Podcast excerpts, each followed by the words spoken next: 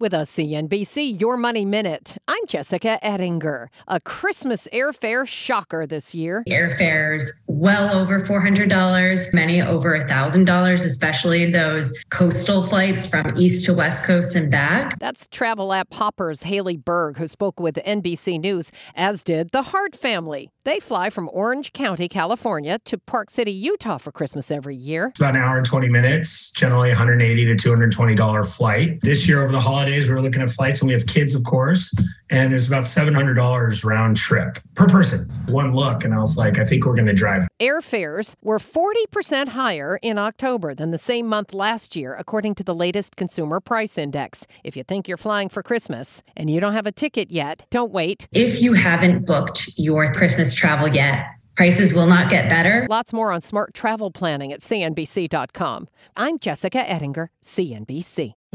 When it comes to family vacations, there are a million different trips you can take. You can get your own trip to Texas. Or if you prefer a vacation from your family, you can always get your own leave the kids with grandma Yay! trip to Texas. So go to traveltexas.com slash get your own for the only trip to Texas that matters. Yours.